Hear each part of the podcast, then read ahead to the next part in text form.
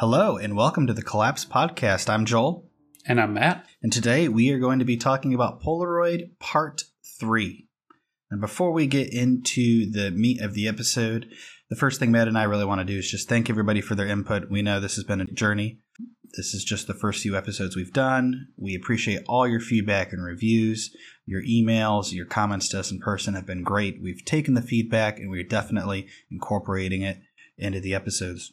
Another thing we'd like to let you listeners know is that we love questions. If you have a question about an episode or there's some details you would like more of on a topic within Polaroid or any of the episodes that we do, we have our email in the show notes. Please send us an email. We will either answer it back or we will answer it in the next episode.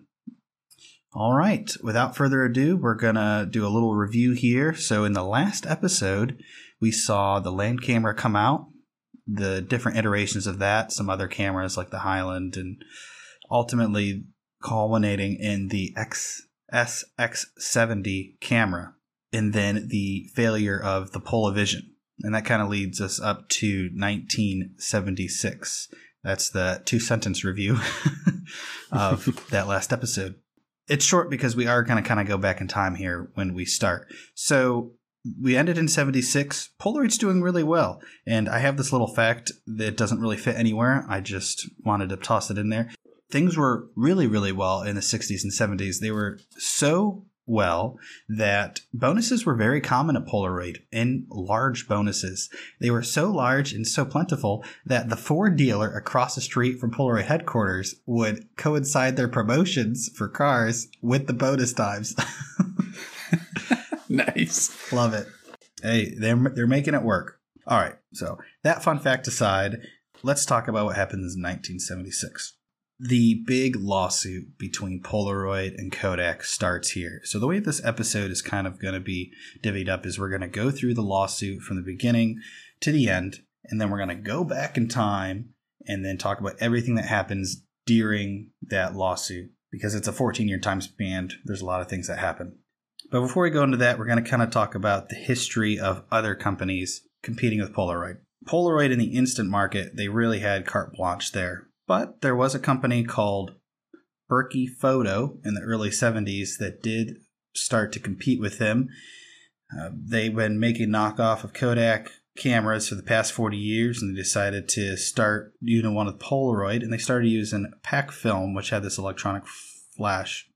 Polaroid felt that this was pretty inferior technology, and they actually didn't do anything about it. They made another one that was not considered backwater technology. Polaroid filed a lawsuit, and that went away. Kodak is not a small company. They are very large. They had in their wallet, they could pull out $1.6 billion in cash immediately. It's a big piggy bank, big war chest to have. So Kodak is not going to back down nearly as easily. Now, when Kodak learned of the SX-70, at this point in time, they had about 80% of the U.S. photo market. And if you remember, they were making the negatives, like the film portion of the Polaroid film, as well as some parts for the camera. So then in 1968, when they went to Kodak and they showed the SX-70, they kind of course, as one would expect, they started contract negotiations about helping making the camera. Kodak had a new CEO, Louis Ellers. He saw this and he demanded, that's a pretty strong word, but he demanded that Kodak be allowed to offer an instant photography product of its own, probably with some royalty payments there. Polaroid declined because they felt that due to Kodak's size, which in terms of just pure money numbers is about 7 times the size of Polaroid, maybe 8 at this time, so they're much larger. Polaroid was scared that due to Kodak's size and their reach, having 80% of the photographic market, that they would eventually crowd them out. And that was a valid fear because Kodak planned to crowd them out of the market. So they made, I would say, is probably the smart choice and said, no, you can't do that. You can just help us make our own product. As a result of this, Kodak decided to completely cut them off. So we're not going to help you make this anymore. So as a result, if you remember in episode 2, we also said that Polaroid they created some factories, and that was a result of this decision. They had to start making the negative films. Sure. Yeah. So quick question there then. What effect did this have on Kodak? Because they must not have needed the money that badly that they could just say, all right, and just be vindictive about it and cut them off. Absolutely. They projected that they would lose $6 billion with this SX-70. Wow, okay. Kodak was scared with the launch of the SX-70 because they saw how awesome and great it was. That's how much they would lose. So they were very scared. I mean, you can have a big pocketbook, but that's $6 billion. So they're saying money. They would rather take the loss of the pieces that they'd be selling for the production than the greater loss of the sale of the SX-70. Yes. Yeah. And to their credit, there was always the possibility that maybe Polaroid couldn't make the SX-70 without Kodak's help. Probably didn't know that necessarily. It wasn't the case. Nonetheless, as soon as this kind of deal fell through, Kodak started research of their own. So they were shown in 1968. The SX-70 didn't come out until the 72, but during this time, Kodak is doing their own research. They pumped $94 million into a project, and when they saw the first pictures of that were produced by the SX-70, their own internal documents said the SX-70, Kodak's internal documents, was a masterpiece, and theirs looked like trash compared to theirs. So they took the $94 million that they had invested, and they just canned the whole project. Oh, that's how R&D doesn't get any more money when things like that happen. Yes, but you have to credit them. They didn't say, we're just going to launch it anyway and see what happens. That's really difficult to do. Nope, you're right. I actually have to give them a lot of credit. They said, our product stinks. We can't release this. I mean, they didn't succumb to some cost fallacy, so that makes sense. But it still sucks that they spent that much money. I know. Yeah. But ultimately, they did come out with a product. It took 7 years. About 1,400 people were on the project. And the final result was, quote, something different from Polaroid's instant pictures. But was it really different enough? Because the real issue is going to be getting around those patents that Polaroid had. But they ended up coming out with these cameras, very, very catchy names like the EK-4, the EK-6, and they used this thing called PR-10 film. When they were released to the market, the Polaroid team, of course, bought some of these cameras, and they found them to be remarkably similar. They were so similar that reporters were calling it a Kodak Polaroid. That's not good. Yeah, not good at all. They did have a similar system, but it had technical differences. It would definitely have to in order for them to really launch it. And they released the film in 1976. There were some differences, as I said. The rollers were not automatic. It was a little more plasticky. It felt a little bit cheaper. The pictures were a little more prone to fading. However, overall, it was comparable to the Polaroid pictures. Even though this came out, and Land was furious and Polaroid is furious, the following year in 1977, it's not as if Polaroid just stopped selling cameras because they had competition. They still sold like 6 million cameras in this 1977, the following year. However, it's still 1976 here in our story, and Kodak sued 6 days after the camera launched. 6 days and 14 years later is how long this lawsuit takes to eventually disseminate through the courts. We are not going to cover year by year, play by play. I thought I'd be really smart, and I actually found the court case, and that was a mistake. If you've ever read through court decisions, it is lengthy and not an easy read, to say the least. So I'm just going to take you through the highlights, the cliff notes, the fun version. All right. So you can't just sue them just saying there was patent infringement. They had to be very specific. So there were 10 claims that ultimately went to trial, covering 7 of the inventions.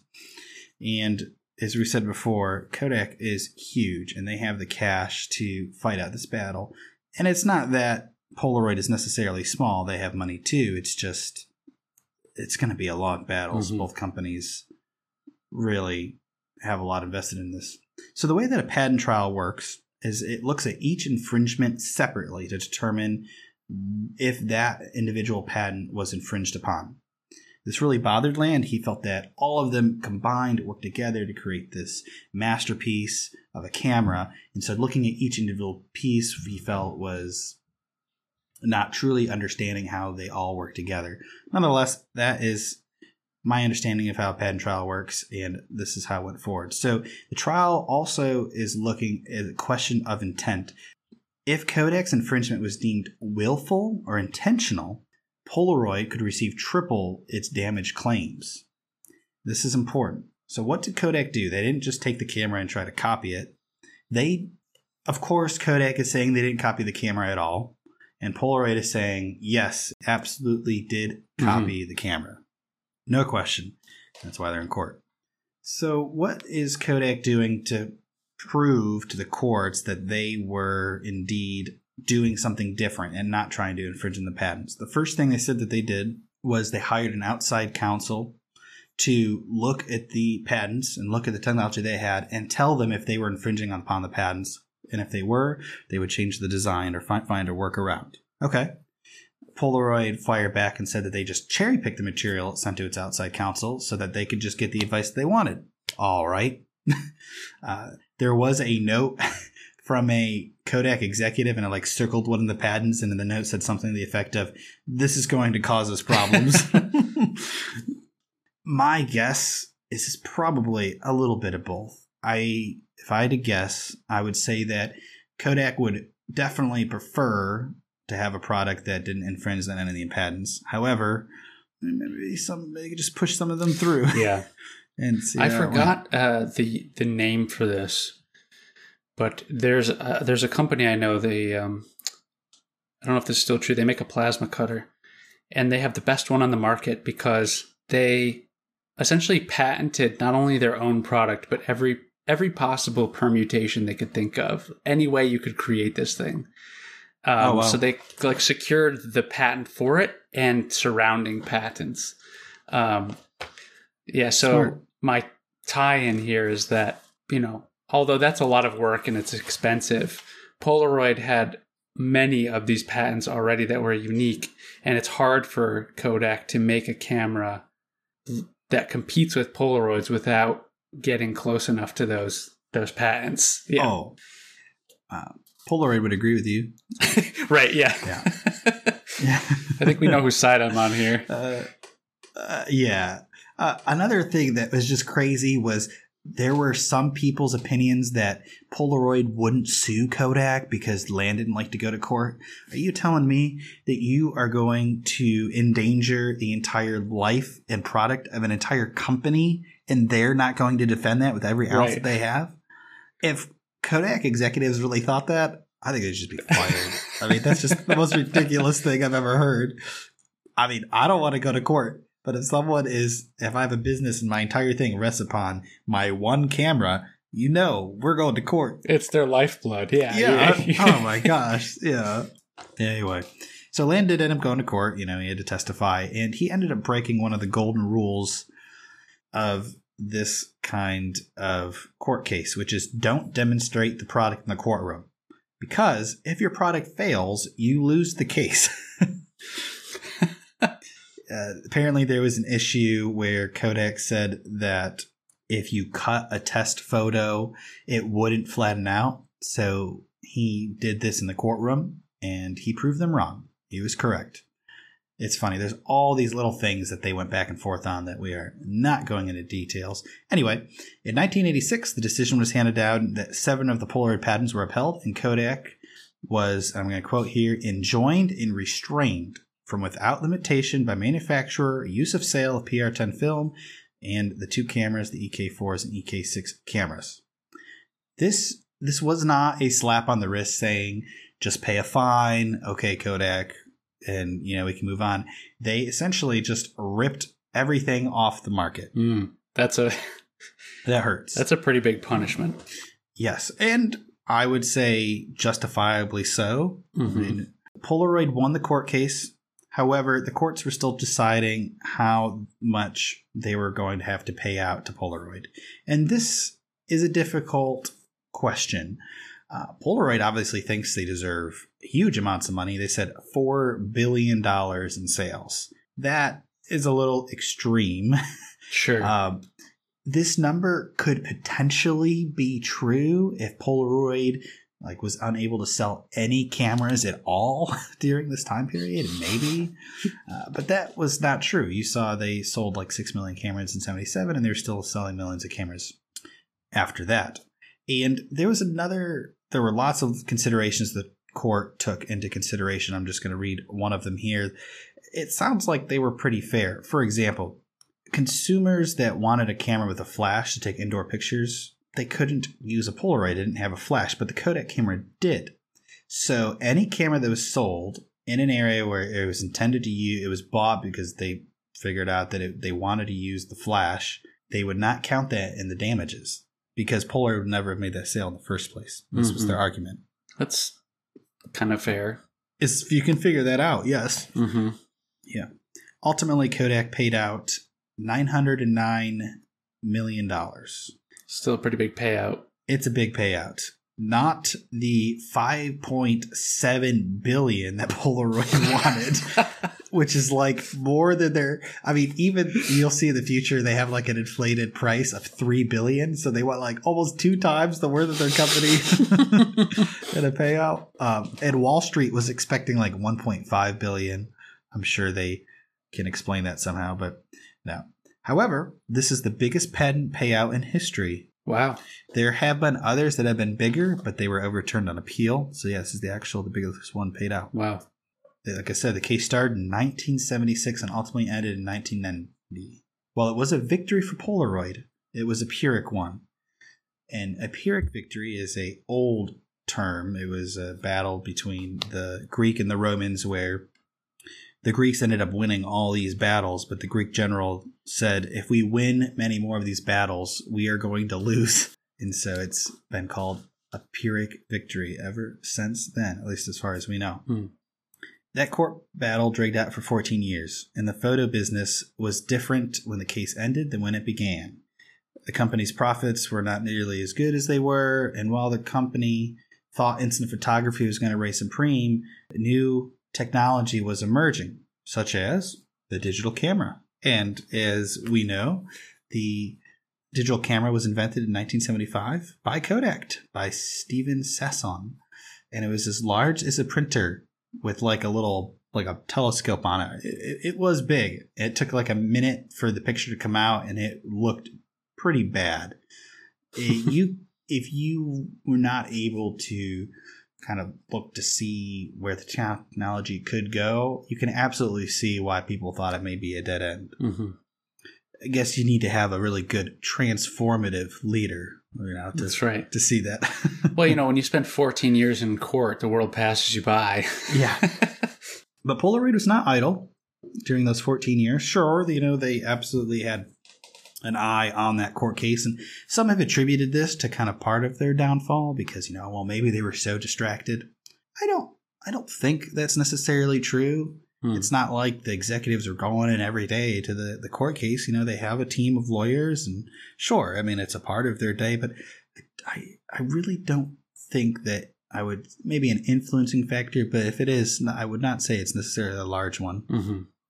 Although, I suppose if they ended up losing the case, you could definitely say that it was... Anyway, we digress into fantasy land. We're not going to do that. So let's go back in time here. The court case is just happening. Let's go back in time here to 1976. Actually, we're going to go a little bit further than that. We're going to start off in the 80s here and see what's happening while the court case is going on. The 80s is a new era. While Land was involved in the court case... in terms of the everyday running of the company, he is starting to take a step back. If you remember that Polavision didn't do so well, ever since then he kind of has been moving backwards and allowing others to kind of take more power. And they were kind of looking for a successor, and there was a gentleman named Bill McCune that ended up taking over the presidency.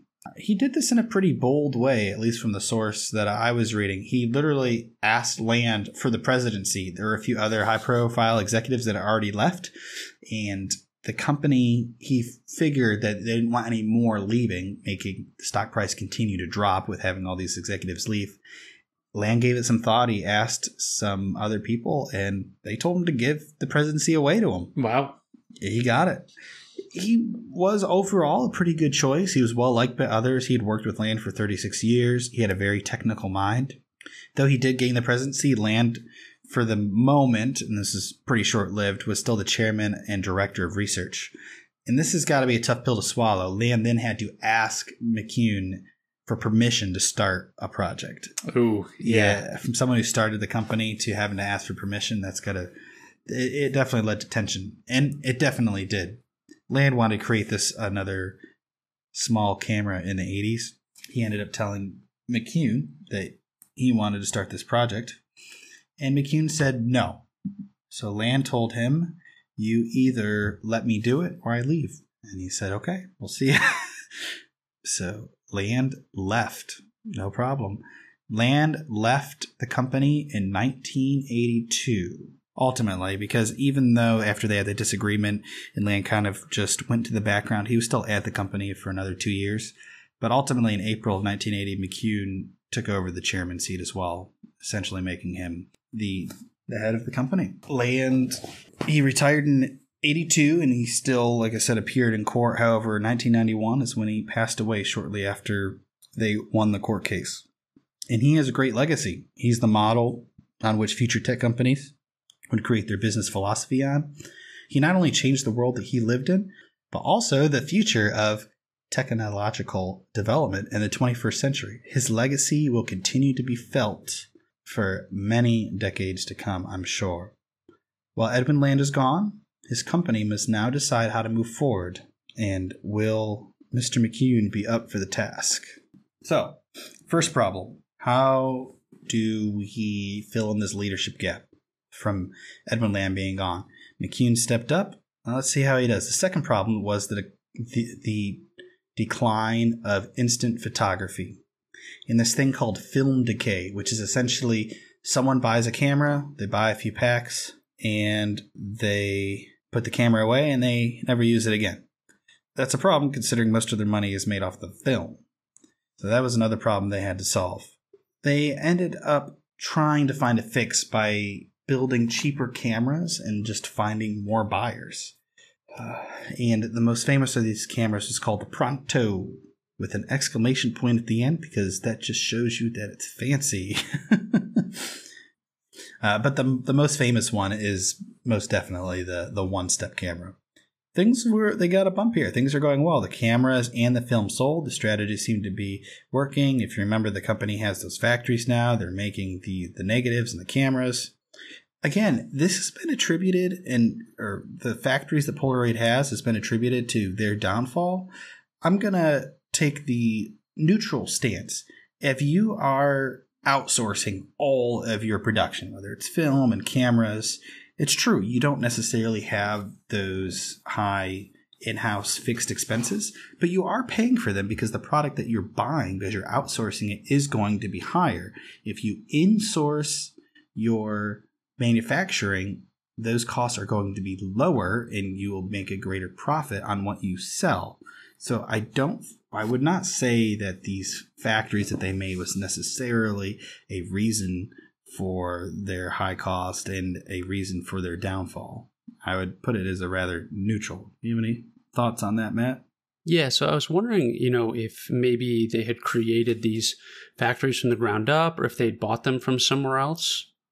I don't know if they made them from the ground up, but they definitely modified whatever buildings or factories that they had to produce what they needed. Okay, because this was making me think, a little bit about vertical integration, where you essentially purchase the means of production and thereby, you're reducing your costs. So, I was thinking like if they already had these factories in place and they've purchased them rather than building them, they can save on a little bit of that cost. And now,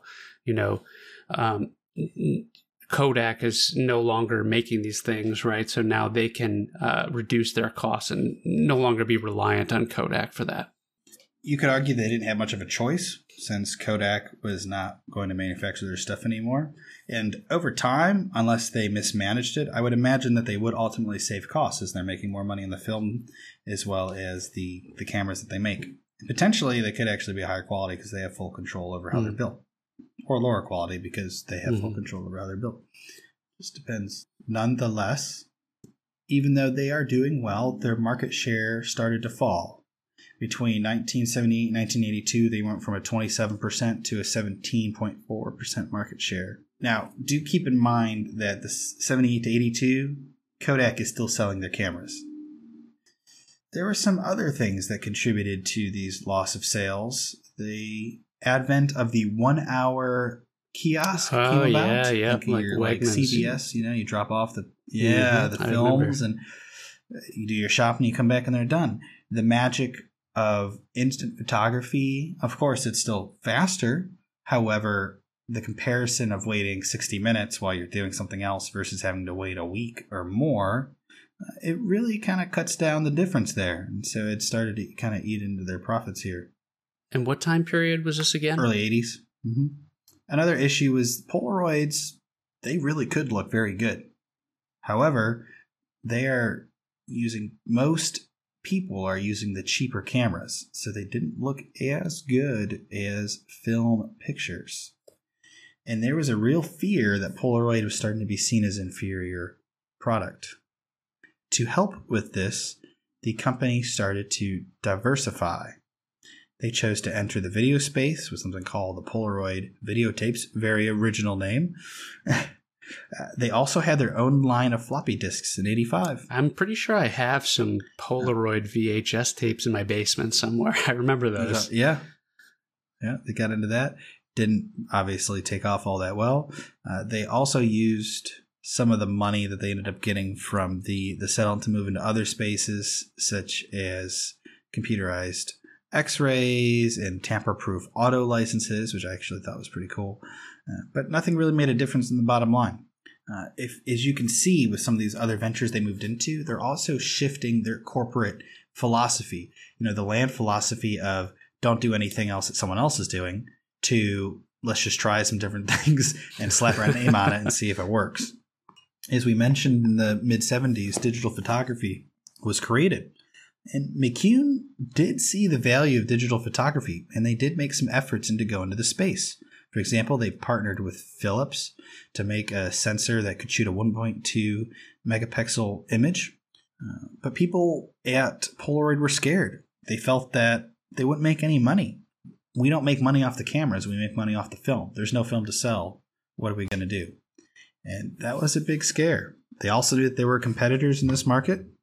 You know, Canon and hindsight is 20/20 because they didn't really probably think about this necessarily, but you make money off ink, you know, printer ink. People still now, you know, when you print off a picture, you use a printer, and there's a lot of markup on that ink. Mm-hmm. And nowadays, they're always trying to get you on that ink subscription, so you're consistently paying for ink for the rest of your life. Oh yeah, absolutely, money forever.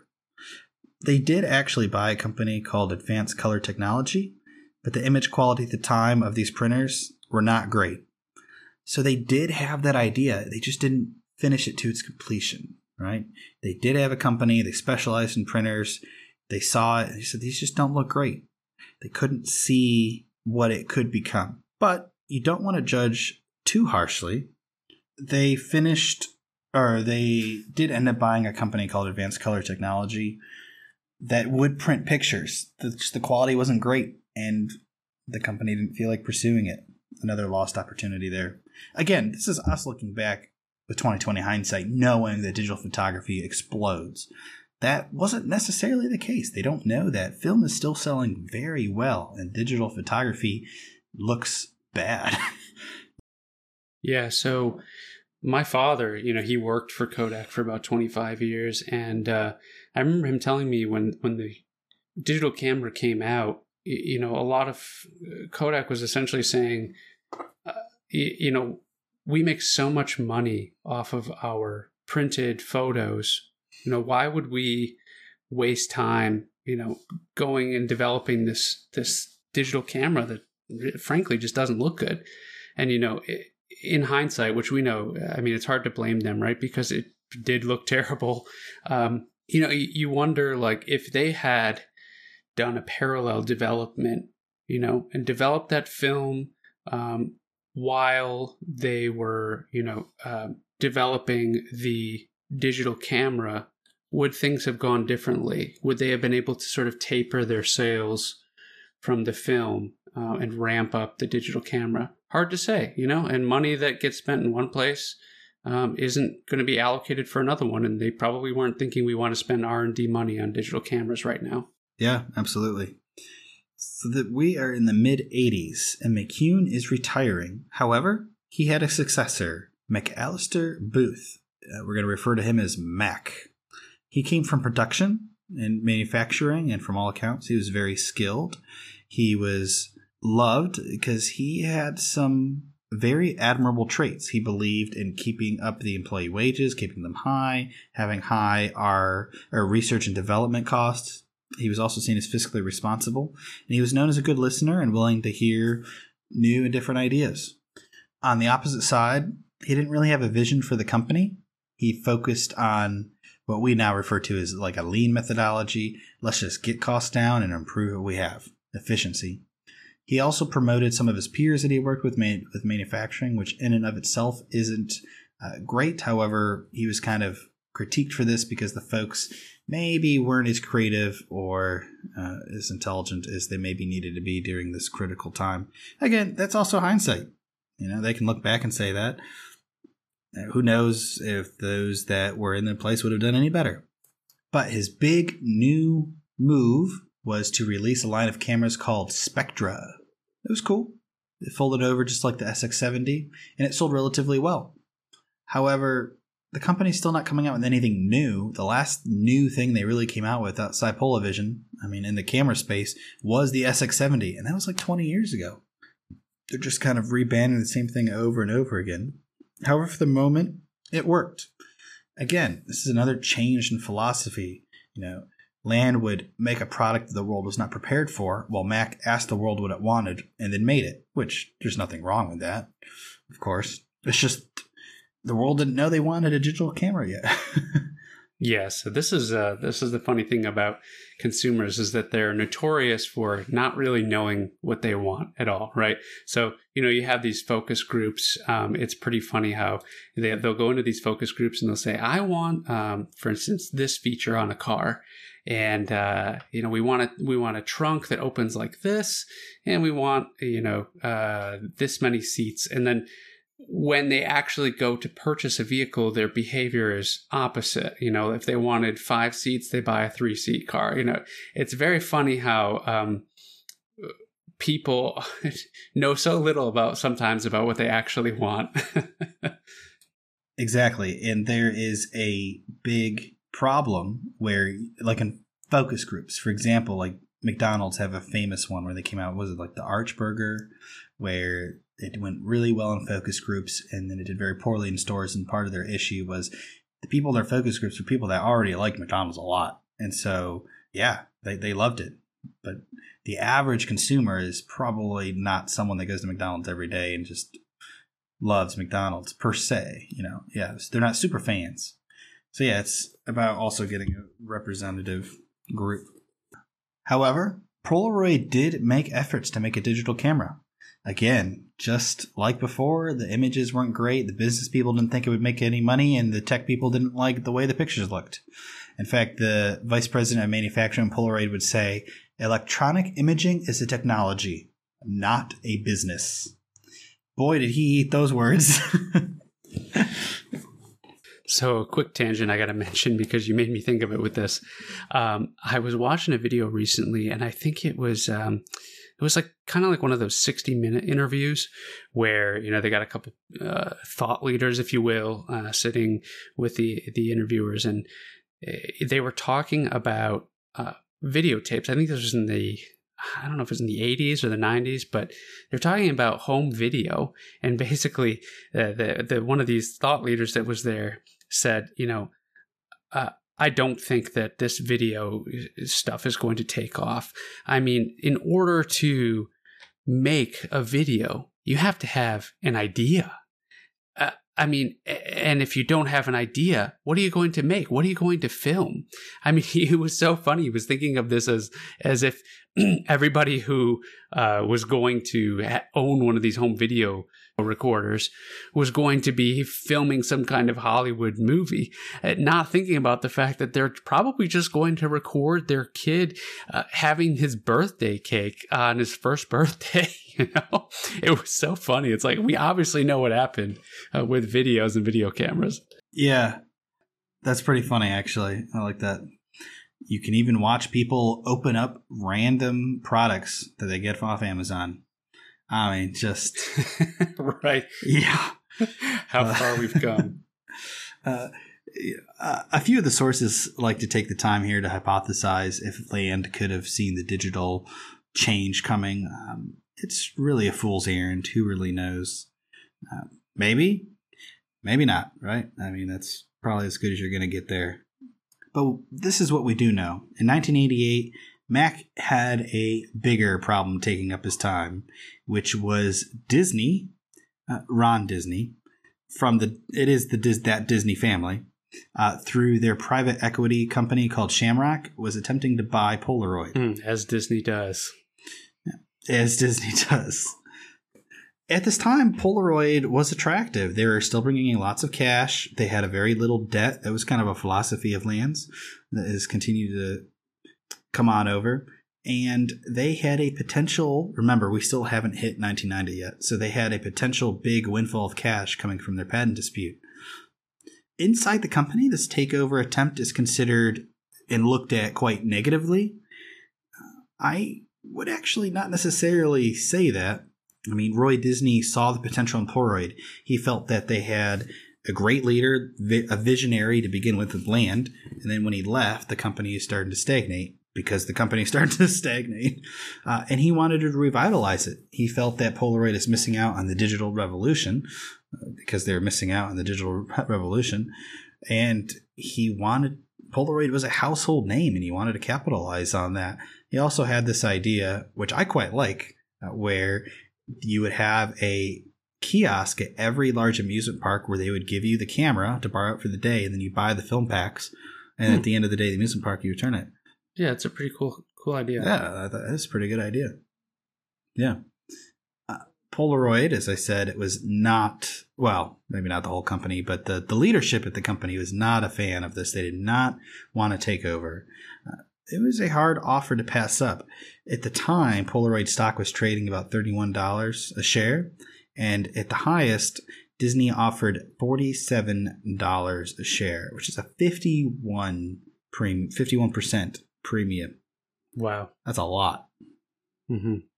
Well, I mean, you know, it makes sense that they've been independent for so long. Takeovers are going to include, you know, a lot of cultural changes, a lot of changes to the way you do things, business processes, right? So, you know, I mean, I could totally understand the resistance to this. Yes. You know, not all takeovers are bad. No, that is true. You're right. Not all of them are. Take the company North Face, for example.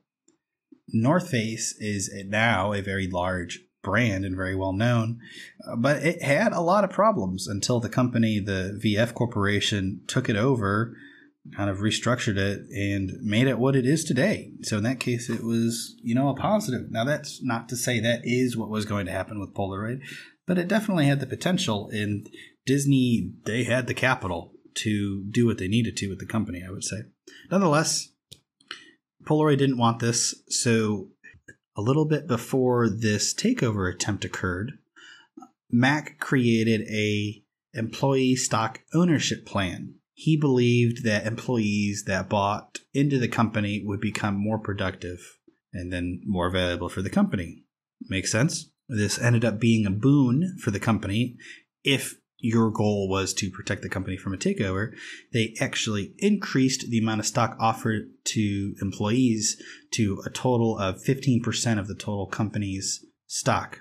This is important because where Polaroid was incorporated, which was Delaware, in order for a buyer to take control of a company without the board's approval, they need to buy 85% of the company. So they opened up 15% to the employees, And then they offered some to an investment company in exchange for 2 loyal board seats, which just translates to you are not going to sell to Disney. Right, yeah. Exactly. And it worked. Disney ended up stopping their attempt to take over the company, and that was it.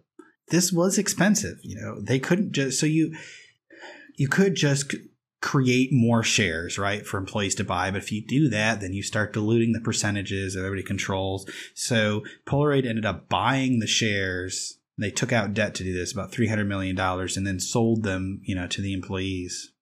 So that kind of takes us through the 80s. Now let's go into the 90s. So the 90s was a new decade filled with new dangers.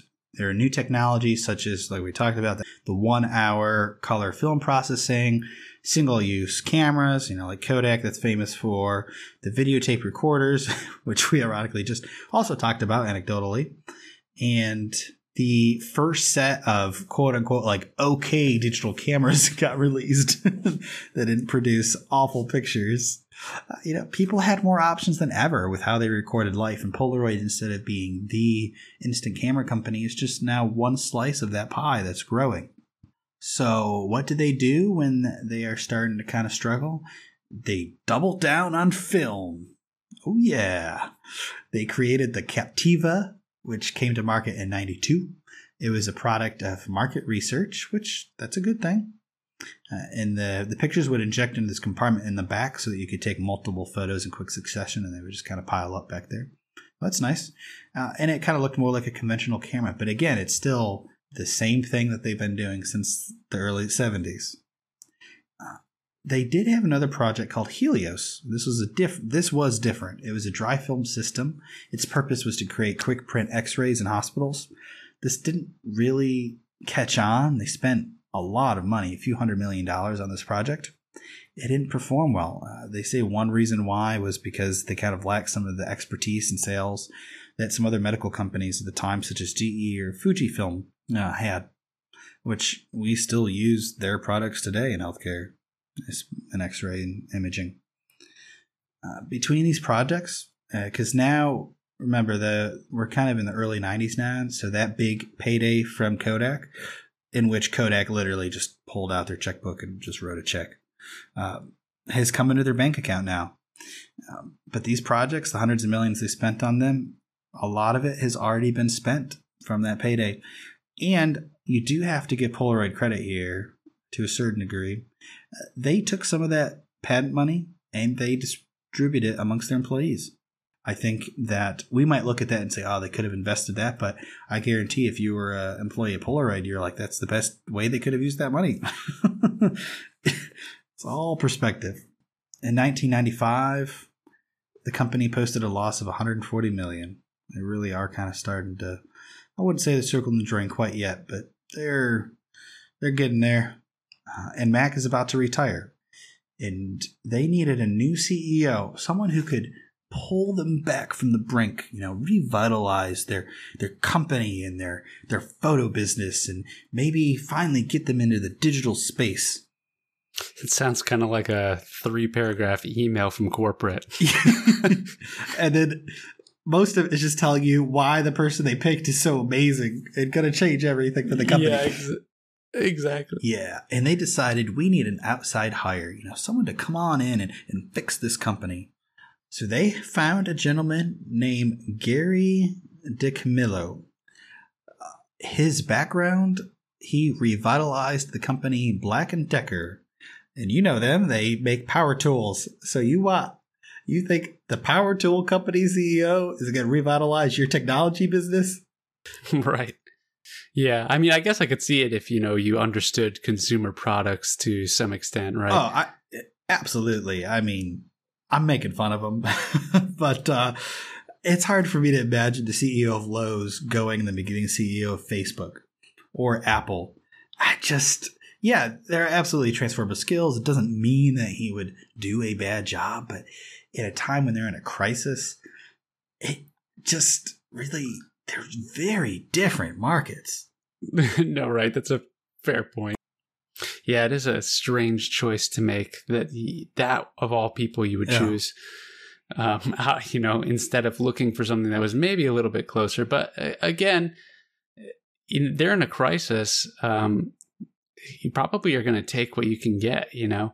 I mean, I don't think there's too many CEOs that have turned around photograph companies in the past just floating around out there, right? I mean, I'm not exactly sure how good a job he's going to do, but... Well, the company does go bankrupt. That's true. That's true. I guess that's the thing about this podcast, right? We always know the ending to the story. Yeah, they all lose. That is the end of part 3 of Polaroid. In the next episode, we are going to finish their story from 1995 to 2023. Cool. Looking forward to it. All right. All right, Matt. Let's mosey on over to the next room and do our discussion. Sounds good. Hey, everybody. Matt here. That's the end of the narrative portion of the podcast, but Joel and I are going to discuss for just a few minutes a couple of things. If you're just interested in the narrative portion of the podcast, you can feel free to skip this part and wait for our next one to come out. But if you are interested in the discussion that we're going to have, feel free to enjoy. All right, Matt, let's just jump right in. The beginning of the episode, we're talking about the court case. You know, there is always going to be debate whether Kodak was intentionally, illegally copying Polaroid's patents and then putting something out of the market, kind of based off what you listen to here. Do you think that was actually the case? So I would say it's tough. I would say I don't think that they fully intentionally tried to base everything off of them. But the caveat is that if you have a unique product on the market, right, and you've got a corner on it, it's hard not to look at that and say, how can we do anything but copy that to some extent in order to compete, right? So I think they probably had an element of, if we're going to survive, we're going to have to try to make something as close as possible, or else we're just going to get $0. So let's take the chance, right? Now, that being said, there is probably also an element of let's copy what we can and see what we can get away with, because hopefully no one's going to see it, right? They probably didn't exactly expect that they were going to get taken to court and have their whole, you know, each camera exploded, if you will, and looked at every single part. So I don't know if it was fully intentional there, but yeah. My opinion is that they would probably prefer not to go to court. Right. I don't think their intention was to hamper Polaroid with a big lawsuit. I think in their world, they would love to just get close enough, but not so close that they were able or were infringing on their patents, and then they were able to sell cameras. I think that the way it turned out, they were probably not actually happy. Yes, Polaroid ended up going under, but I don't think that Kodak was happy with the ultimate result. Yeah, I mean, court cases are expensive, even if you have the money, right? It's like one of those things, why spend the money if you don't have to? Exactly. Yeah.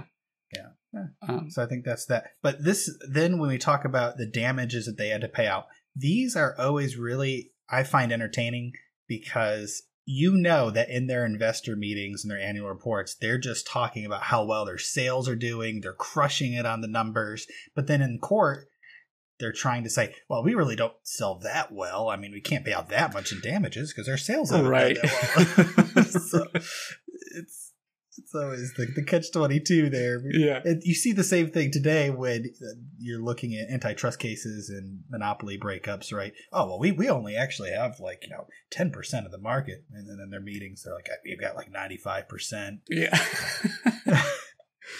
Yeah. Yeah, that's true. Right. So a follow-up question for you on that is, do you think that you used the term in Pyrrhic victory, right, in the in during the narrative, do you think that the damages sustained in this court case were enough to really deliver a blow to Polaroid that started their descent? You know, or do you think that they experienced a loss, but it was more of a distraction that actually ended up hurting them rather than the price paid in court? My opinion, and there are many out there, a lot of other factors that are happening that mask the impact that the court case has. For example, Land leaving is a huge blow to the company. Yes, the court case happens. Yes, they win, and it does drain resources. Yet, in the background, or everything else that was going on during the court case, Polaroid was not doing much. And I know some people say that the court case drained so much time, so many resources. I don't actually think that's true. That's why they hire a legal team. Yes, they would have to go sometimes, but I don't, and yes, the decision was always kind of looming on them, but I don't personally believe that it was as big of an impact on their downfall than some might believe. Because if they had come out with another smash product, the court case would have just been a big win. They would have got a nice windfall of money. They invested it in something else, and great. Just another check mark on the success to the Polaroid story. Mm-hmm. So it's really more like a background current amidst a series of other factors that were contributing to their overall downfall. Yeah.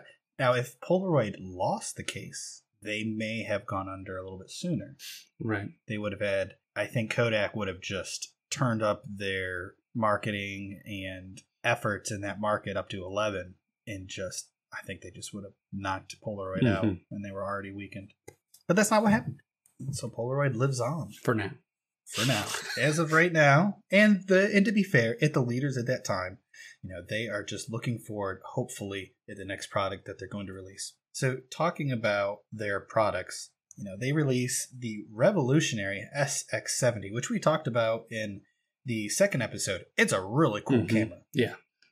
But just like the iPhone is really cool or the iPod, you need to keep coming out with new and innovative products, and they're just kind of rebranding the same thing. Yes, technology changes a little bit. They have new models, you know, they have little different quirks, but the thing is ultimately different.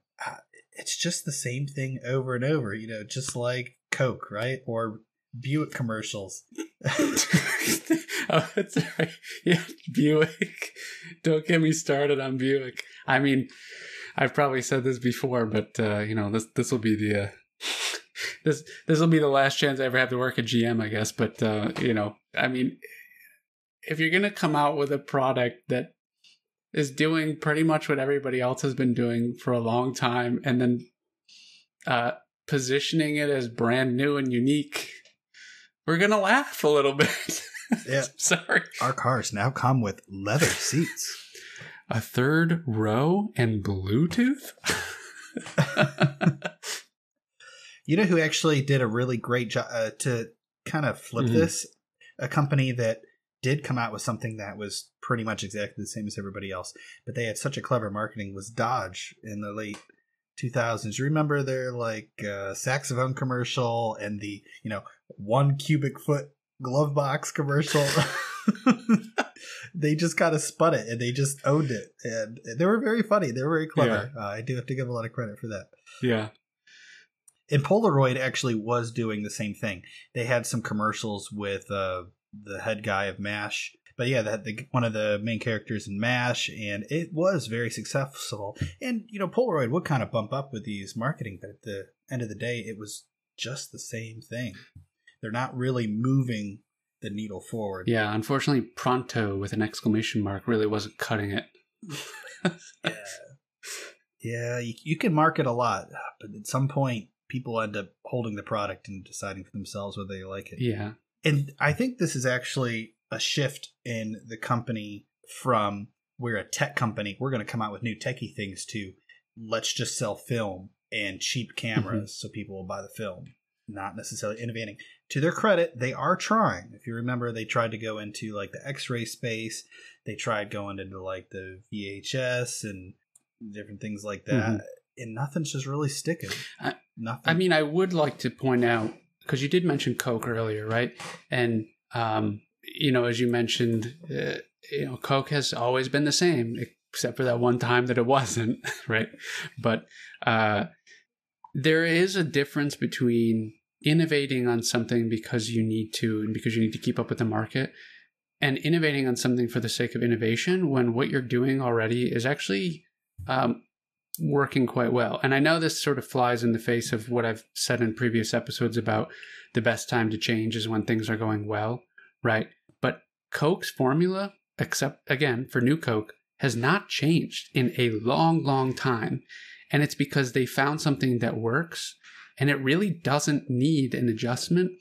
So I'm not necessarily saying that Polaroid shouldn't have innovated because I think they should have. It's just that the markets are different in that they're working on a camera that now competitors are coming out with something that's clearly better. That should be an indication to you that you probably should do something different, right? If you no longer have that winning strategy. Whereas Coca-Cola, you know, they have what they have and they know they have it, and it's continuing to be successful year after year after year. Absolutely. And it's not apples to apples. It's not. Coke is not a tech company. There's always that person in business school that like, what kind of company is McDonald's? They're a real estate company, you know, that famous thing. And yes, of course, you can go into the details and they make a lot of money off the real estate and the franchise stuff, but they're a burger company. Let's just put that out there. All right. Not gonna be fancy here. Actually, I feel like the more fancy they get, the more skeptical you got to be of their argument. But anyway, Polaroid is a tech company. They really do need to keep innovating because they have competitors that are innovating. Coke is Coke, and people buy Coke because it's Coke. They don't want something else. They don't want competitors. I like Coke, and I like Coke over its competitors, and I don't care what else comes out. I want to drink a Coke. It's a very different market. Yeah, you can't just say... I mean, there are people that would say, like, I would like a Polaroid because I'm loyal to Polaroid, but those people are probably much, much... that group of people is much smaller because of, again, the type of good you're talking about. Absolutely. And if you remember, they're having a problem. That film decay, people are buying them, the camera, they're buying a few packs of film and then storing it. People are not holding on to the cameras or continuing to buy film. This is a problem. And they're trying to solve it by just pumping more cameras into people that don't have them. But that ends at some point. There are diminishing returns. Right. And I think we may have talked about this before, but the sort of like brand decay, if you, I'm using the same word, but when you suffer damage to your reputation because of, you know, a good like that isn't performing properly, it can take a very long time to restore that, your name. And in Polaroid's case, it may have that recognition of their name, the repair would have taken a lot longer than they had left to rebuild their business. I think specifically of like Ford, I think it was in the 80s, that used recycled metal in a lot of their cars. I remember my mother said that, you know, like they would never buy another Ford again because they, you know, they always rusted out, right? Well, Ford fixed that problem, but not in the minds of some consumers. So, you know, that kind of thing is a hidden cost sometimes that you don't think about, that there's a lingering cost to that loss of reputation. Yeah. Switching topics here. One of the things that Polaroid has done very well, and even though things are not necessarily going great, they have stuck by, is they are keeping their employees at the forefront, keeping benefits good. They're trying to avoid layoffs. I mean, or extremely successful because, you know, the company starts shrinking, you know, is through the 80s here, but they are trying very hard. And I think they deserve a lot of credit for that. That is something that modern business people talk a lot about, yet it's still a very hard thing to achieve. Mm-hmm. Yeah, it's a hard thing to achieve, especially when we've shifted to a, you know, shareholders are right and growth at all costs kind of mindset, right?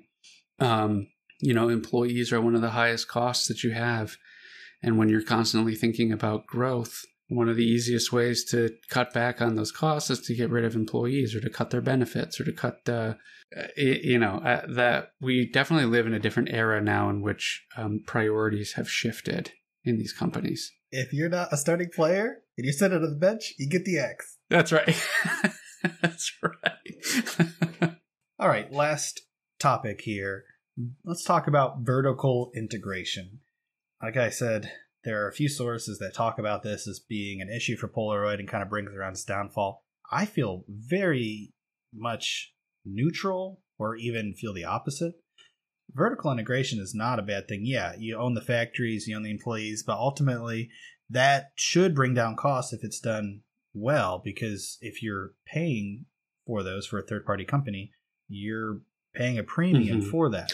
I'm going to ride the fence as well. I know, I'm sure probably listeners would want us to take a hard stance on one of these, but I'm going to ride the fence because if that premium cost of paying Kodak to manufacture things is higher than maintaining it on your own, right? Then yeah, it makes sense. You're going to save costs by vertically integrating. However, if you're not selling the correct volume, at what point does supporting that factory and those employees who are in there become a greater cost than if you had just outsourced it and only paid Kodak for what you needed at the time? I think it's probably volume dependent to some extent. How well are your sales doing to get that benefit out of the vertical integration? Absolutely. And actually, that is why they're saying it's a negative thing, mm-hmm. because their sales drop, right? And so they're not using the full production capabilities of the factories. And yeah, so they are a big expense in that, from that line of thought. However, when they were originally built, it was fine. And on top of the fact, they didn't really have a choice. That's true. I mean, Kodak told them that they weren't going to make their parts anymore. So they were like, all right, well. Yeah. I mean, it is hard to, with, as you said there, they were doing fine when it happened, when they originally vertically integrated. So it could be attributed to their downfall, but it's also at the same time one of those things where how exactly were you going to plan for that? If everything was going well and you thought, well, this is probably our best move to save costs, you weren't really necessarily planning on losing so many sales and then having that become a cost and a burden. Yeah. Well, we will see what happens to Polaroid now. Obviously, we know what ultimately happens, but we will see how they get there and what we think of their strategies going forward mm-hmm. at the time. Because that's really the key. I mean, you have to realize that the company, they don't know that it's going to go under, and we'll try to evaluate it from their perspective at that time. This is the bonus discussion. Matt and I are going to talk about a quick leadership topic. We talk a lot about the company, but not really kind of leadership or things relating to business in general. So we're just going to take a few minutes, just do this little section, just to kind of see how it goes. Matt, today, I'm just going to read you a little quote, and I would like your opinion on it. Matt and I have fairly strong opinions about leadership, and you're going to learn what those are right now. I'm ready. All right, Matt, here we go. Hit me with it. Here's the quote. The secret to achieving extraordinary outcomes starts with your thinking. If you believe you can achieve an extraordinary outcome, you will figure it out and accomplish something more than you ever thought was possible. I can't not laugh at it. All right. This is one of those classic leadership sort of, you find a lot of these, like, I don't know, you probably find it scattered on like an index card in Office Depot or something, that you're supposed to buy and put on your desk. But it's like, there is truth within that statement, but it's an incomplete statement. Break it down into the steps, because you and I know that you and I agree on this. So right, essentially they're saying, right, that achieving difficult things isn't as hard as you think if you shift your mindset. And if you believe that you can achieve it, then you can do anything, which, so the part that is true about this is, if you're familiar with, Carol Dweck, I think her name is, she was, a professor who sort of promoted the idea of the growth mindset. And this is a buzzword nowadays, but it still holds truth to it, that if you believe that you can do something, that you are capable of change, not that it won't be difficult. That's the key there. Not that there won't be difficulty, but that you are capable of change and improvement, then you will improve. And those who believe that they will consistently fail or are unable to do things will do poorly. And that's pretty proven. And there is a way to shift your mindset to do that. The difference is, a lot of what Carol Dweck talks about is that people can achieve great things through changing their mindset. But she never necessarily said that you could do anything. And, furthermore, this statement that you read does not take into account a significant number of other factors that can influence success, such as socioeconomic status. There are racial factors involved, as we know. There are educational factors involved. There's networking, which is actually a really big piece. Who do you know that can help you? Maybe you didn't have a small $1 million loan to get your business started. There's also in a lot of these leadership pieces of advice, survivorship bias. I made it. You should be able to too, right? You see this all the time. This is a big one too with PhDs. And I'm not knocking PhDs because there's a value to it, and I appreciate the work that they do. But when you see people talk about PhD jobs, there are many like professors, for instance, who will say, yeah, you'll do fine. I got a job. You will too, without, a recognition of the fact that the market is small and competitive for that kind of work, right? It's a similar thing here with this leadership. So, people will take issue with it because they, with what we're saying, because they're like, well, you're just knocking like a positive statement. But, what we're knocking is an incomplete statement, something that doesn't fully represent the truth. Yeah. We're not trying to necessarily knock down the whole thing. We're just trying to take the little nugget of truth that's in there and just talk about that truth and just brush away all the nonsense that's in there. Because at the end of the day, if you want to be a great leader, you need to understand some fundamental truths. And there are a lot of sayings out there, and not all of them are good. And so hopefully, as these episodes go by and we find different ones and we kind of talk about them, hopefully that what we are saying is not absolute truth either. It's just an opinion that we have in trying to just possibly tone down some of the fanciful statements that are out there. Run it through our little translator. Right, yeah. And we're not in any way saying that we are like the expert leaders, because leadership is a continual growth journey, right? You always are getting more responsibility and you're finding new ways to lead. Oh, and they will absolutely tell you that you can be a leader in any position. Leadership is not defined by the title that you have. Right. Yeah. To me, it's true leadership is more about, being truthful with people. I mean, it's not about saying small statements that obfuscate the kernel of truth that you have in there with sort of a haze of this feeling, right?